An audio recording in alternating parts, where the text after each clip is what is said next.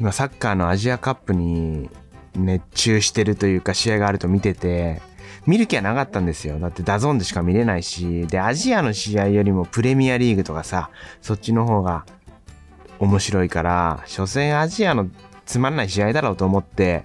で、初戦が日本の初戦がトルシエ。日韓ワールドカップの時に日本代表を率いていたトルシエっていう監督で、で、ベトナム代表をね、今度率いてて、で、そのベトナム対日本ということで、まあ、とりあえず DAZN を特殊な入り方でね、自分入ってて見れたんで、 povo っていう携帯電話料金のプランがあって、で、1週間980円払えば見れますよみたいなプランがあるんですよ。で、それに入って見たい試合があったら見るみたいな使い方をしてて、 DAZN だってめちゃくちゃ高いからね、今。4000いくらかしてさ。で、対して、ラリーガとかプレミアとかも見れないし、もう DAZN そろそろ潰れんじゃないかななんてそんな風に思ってるんですけど、まあでも DAZN でしか見れなかったんですよ。アジアカップのいくつかの試合は。で、日本の初戦が、まあそんな感じで見れなくて、で、 DAZN 課金して入って、で、ベトナム対日本。ベトナムが先制してさ、で、一時ベトナムが優位な時もありましたから、で、その時はね、もうベトナムを応援してました。なんだったら日本早く負けて、で、遠藤とか三笘とかね、プレミアリーグっていう、もうサッカーの話興味ない人はもう全然面白くないんですけど、で、まあその2人が早くプレミアリーグに帰って、帰って試合してもらいたいなとか思ってたんでね、負けろ負けろなんて思ってたら、まあ勝ったんですよ。で、勝って、で、まあ勝ったら勝ったで、よっしゃってなりますよ、それは。で、次の試合、次の試合はどこだ？イラクかな？イラクか。イラクは負けたのか。で、負けて、で、その後、インドネシアか？インドネシア勝って、で、まあ決勝トーナメントに上がって、で、バーレーン。で、バーレーンに向かって、で、今日、これからあるんですけど、日本対イラン。で、イランがまあまあ強くてさ、で、8時半、夜の8時半からあって、で、ちょうど、これ撮ってるのが5時、2月3日5時あと3時間後ぐらいに試合は始まる。でも、飲み会の予定入れちゃったんですよ。もう飲み会ほんと行きたくないんですけど、まあその飲み会の時もね、スマホで見てやろうかと思っていて、えー、まあ見てもいい間柄の人たちの飲み会なんでね、まあ間違いなく見るんですけど、でもさ、その飲み会を決めたのが2ヶ月ぐらい前なんですよ。だからその何なんだと。そういう飲み会嫌だなと急にここで文句言うっていうね、最悪な。一週間ぐらいで予定決めたいタイプで、その、長期間かけてなんかこの日開けとくとかあんま好きじゃないんですよ。こういうことがあるからね。アジアカップのこの大事な試合と被るから、まず飲み会自体はすごい楽しいんですけどね、このジレンマ、なんとも言えないジレンマ、飲み会断りたいけど、でも結構前もって大丈夫ですかってことでね、スケジュールを調整してもらっていたし、でもアジアカップ見たい。めちゃくちゃ見たい。家の大きなテレビで見たいっていうのがあって、うーん、どうしたもんかなと思っていて、まあそれはね別にもうどうでもいいです。飲み会を楽しもうとは思っているんですけど、で、今回見た映画ですよ。あ、で、今回見た映画の前に、アジアカップでさ、伊藤純也っていう、まあ、素晴らしい選手がいるんですけど、その選手が、まあ、スキャンダラスなことで、まあ、離脱ってなったんですよ。まあ、それは週刊誌の報道で、まあ、ある女性に告訴されたと。まあ、レイプまがいのことをされたっていう女性の方がいて、で、まあ、ツイッターとか見てると、まあ、伊藤選手の肩を持つ人たちが多いんですけど、まあ、個人的には、国民全員が反省しなきゃいけないのがジャニーズ問題であったりとか、あと松本人志問題であったりとは、映画界で言うとね、えー、ワインシュタインとかさ、まあ、あと日本で言うとそのシオンとか、あと榊汝らっていう監督もいましたよね。そういういろいろな性加害っていうものを考えると、弱い人たちの立場の方がやっぱり、それ相当の覚悟を持ってね、そういう雑誌とかにやっぱり訴えているわけですから、そっちの方をね、うん、肩を持つというか、そっちの人の方の主張をやっぱりちゃんと汲み取ってあげなきゃいけないんだなとそんな風に思っているんで、まあ、伊東純也は伊東純也でもしょうがないと、まあ、いろいろとねこれから裁判とかを注視していきたいなと思うんですけど伊東純也は絶対そんなことしないとかいうそういう主張はねちょっと自分はできないなと、うん、そういうこと絶対しないとか言ってる人がどうかもわからないですからね。映画とか見てれば大体わかりますよ、うん、そういうことしないっていう人がしている可能性もありますしいろんな多様な視点を持ってさやっぱ見ていかなきゃいけないんだなとそんな風に思う中で今回、えー、見た映画「哀れなる者たち」ということで、えー、この映画感想をこれから、えー、言いたいと思います。で、哀れなる者たち。一言で言うと、もし、この映画が去年公開されてて見てたら間違いなくベストワン。圧倒的なベストワンだったなと。で、まあ今年始まったばっかなんですけど、おそらく2024年度またランキングをつけるとしたら、絶対にトップ3には入ってくる、そんな作品でした。もう見た後に、1週間前に見に行ったんですけど、もうずっとこの映画のことをね、考えてました。もう、哀れなる者たちに出てきたエマ・ストーンのこと、まあ、その他にもいろいろな登場人物が出てくるんですけど、あれは一体何だったのかなとか、そんな風にね、この映画を引きずってここ1週間生きていました。それぐらいもう、いろんな意味で心にずしんとくるような作品で、まあ、この映画の細かい設定とか、例えば、フランケンシュタインのことをテーマにしてるとか、まあ、あとは原作の本があるとか、そういう細かい話とかね、いろんな人が語っているから、そういうことに重点を置かずにこういろいろと話していけたらと思うんですけど、まあ、まずは、うーん、ざっとざっくりな話から言うと、まあ、予告編ですよね。予告編見るとさ、すごい可愛らしくて、で、ファンタジーなお話で、世界観もね、えー、なんていうのかな、アニメチックで、うん、そういう可愛らしい作品をイメージして行くっていう人は多いんじゃないかなと思うんですよ。自分もだって予告編を映画で見た時に、面白そうだなと思ったけど、こんな話だとは思ってなかったです。で、見たらさ、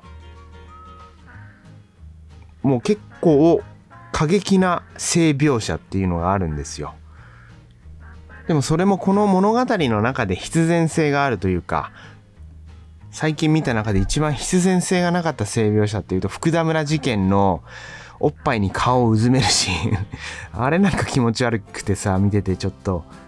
これドン引きだなっていう、そんな性描写じゃなくて、ちゃんと必然性があるんですよね。必然性がある中での性描写。しかも、だからこそ、いやらしくないっていう、そこでこう、ふと違う感情を持たないというか、なんて言ったらいいかわかんないですけど、うん、全然見てても、すんなりと、ストーリーに逸脱していないことでね、非常に良かった。良かったと言うともまたおかしいけど、意味があるなぁと思いながら見ていました。で、この主人公はエマ・ストーンなんですけど、エマ・ストーンは、まあ、体は大人、心は子供っていうか、頭をね、えー、まあ、これはちょっとネタバレとかにもなっちゃうから、えー、何も知らないで見に行きたい人はここから先はあまり聞かない方がいいかなとは思うんですけど体は大人でで、まあ、心脳みそは子供なんですよ。それはなぜかというと赤ちゃんの脳を頭に入れているからと。で、まあ、エマ・ストーンの作りの親というかそれは天才外科医ゴドウィン・バクスターというゴッドって呼ばれてる、まあ、博士が作ったんですよ。このエマ・ストーン演じるベラをね。でベラの体を作ったゴッドでベラは最初は体は大人なんだけど心は子供なんでもうほんと幼稚なことをどんどんしていくと。唐突にお皿をさ投げたりしたり、まあ、あとはダダこねたりとかでその中でえー、性の気持ちよさを感じてとかねあと外の世界に行きたいということで最初このベラの作りの親は絶対にお前外には行かせないぞっていうことで囲い込んでベラをえー、育てていたんですよ。でもベラはさ、どんどんどんどん心が大人になっていって、外の世界も知りたいってことで、どんどんどんどんいろんなものを知りたくなってくると。でも、父親みたいな存在のゴッドはそれを良しとせず、まあ、なんとかこの自分の目の届く範囲の中でこの子を育てていくんだと。で、絵本を読んであげたりとか、本当に愛情を持ってこのベラに接していくんですよ。でもベラはいろんなね、体が大人だからさ、それもまたちょっと厄介なところで、まあ、性の気持ちよさとかも早い段階で知っちゃったりとか、で、まあ、外の世界を知りたいってなって、ある男が出てくるんですよ。そのある男っていうのが、マーク・ラファロ演じるダンカン・ウェダバーンっていうね、このダンカンっていうのがさ、もう、いけすかない野郎で、で、ベラを自分のものにしてやろうと、ちょっとちょっかいかけて遊んでやろうみたいなことで、このダンカンっていうのと駆け落ちして、まあ行っちゃうんですよ。でも駆け落ちすると言っても、このゴッドに私はもう外の世界に行きたいから、このダンカンと一緒にいろいろと旅を私はしたいんですってゴッドに言うと、最初は、いやー、ちょっとそれは無理だということで断られるんですけど、でも、ゴッドは、何かをきっかけにね、分かった。行ってこいってことで、背中を押して、ベラを送り出すんですよ。でまあ、ベラはダンカンと、まあ、一緒にこう旅をして、まあ、ダンカンはもうね、よっしゃーってことでもうやりまくるんですよ、ベラと。で、ベラも、わ、最高気持ちいいみたいな感じになってね、まあ、どんどんどんどんセックスをやりまくると。で、セックスをやりまくりつつ、外の世界をどんどん知っていく中で、いろいろとこう自我が芽生えてきて、無知である私ってどうなんだってことで、いろいろとこう、はしょって言うと、まあ本を読んだりとか、まああとは人と会話をすることでいろんな世界を知っていくんですよ。いろんな世界を知っていくと、このダンカンっていうやつがさ、薄っぺらいやつだなってことに気づいていくと。で、ダンカンっていうのも最初は高をくくってさ、俺の女だと俺がしつけてやるみたいな感じだったんですけど、どんどんどんどんベラが自立していって、で、もうダンカンっていうのはいかにダメな男かっていうことをベラは気づいていって、でもダンカンはそれを縛り付けようとするんですよね。束縛男の話でもあるんですよ。で、物語が後半の方行くとさ、もっと最悪な束縛男とかも出てきてさ、束縛男のそのクズ男たちの、うん、まあ男が見ると本当にもう男って嫌だなと思うようなことがすごくあって、いざという時には全然役に立たないとかさ、かっこいいこと言ってるけど、本当にもうどうしようもなくなった状況ではもう全然頼りにならないやつとか、あとは、変な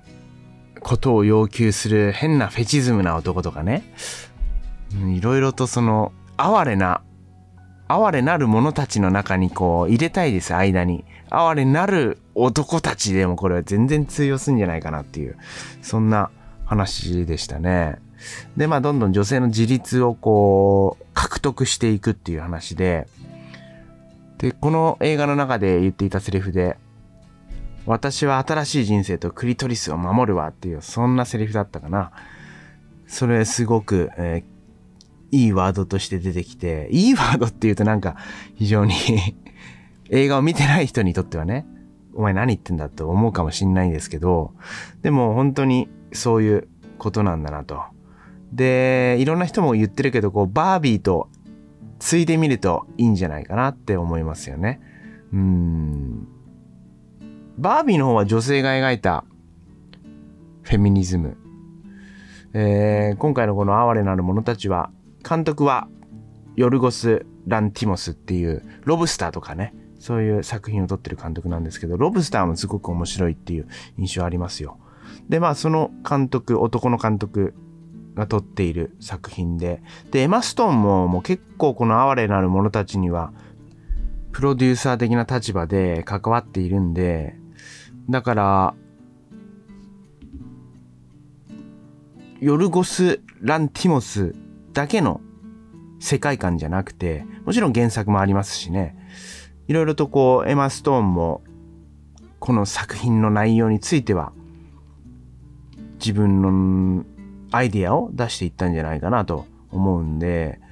そういう意味でも男性主観のフェミニズムにはなっていないっていうのが、この映画を見るとわかるんじゃないかなと思います。でもそれを言ってんのが男の俺だからさ、女性がどういう風に見るかっていうのは非常に興味深いなと思います。この映画をあんまりそんな腐している人はいなくて、うん、でも着地点としてこれでいいのかっていう意見はいろんな何かフィルマークスとかそんな見てると出てくるんですけど、個人的にはすごくいい終わり方で、あの世界観がいいですよね。あの、マッドサイエンティストがさ、動物と別の動物をつなげて、新たな動物を動かしてるみたいな。動物虐待と言われれば動物虐待なんですけど、箱庭的な世界観がすごく最後のシーン良かったんですよ。どっちもすごいいいですし。うーん。で、そういえばこれ配給がさ、ウォルト・ディズニー・ジャパンが配給してんだ。ディズニー。ディズニーでこれあったら行きたいな。この世界観を模したなんかアトラクションがあったら、ぜひ行きたいと思います。非常に、この映画ね、絶対今年、今年1位になっちゃうかな。だってもう一回見に行きたいって思う作品でしたよ。久しぶりにそんな作品と出会ったなと思って、要所要所笑わせてくれる要素もあって、えー、ベラが船のシーンかな？船のシーンでベラがさ、とある知的な貴婦人、まあ、老婆と出会って、で、その老婆が、本の、本の面白さを教えてくれるんですよ。本を読む面白さ。で、マストンはどんどんどんどん本に熱中していって、でも、それを面白く思わないダンカン。で、ダンカンがお前こんなもん読んでるからダメなんだってことで、で、本を海に捨てるんですよ。そしたらその 老婆がさ、すかさず別の本を、はい、じゃあこっちあるよって言って出すシーンとか すごい面白かったなと思って。で、やっぱり、男性が女性を自分のものにするっていう、クリトリスを自分の道具としてしか思わない。自分の快楽のための女性っていうのじゃなくて、もっと自立して何か学んで目で見て人と会話していろんなことを知っていくっていう行為を男が止める権利はないと。で、いろんなものを知って、なんだったらさ、女性の方が、女性が築き上げる社会の方が絶対いい社会になるよなと思いますよ、この映画見てても。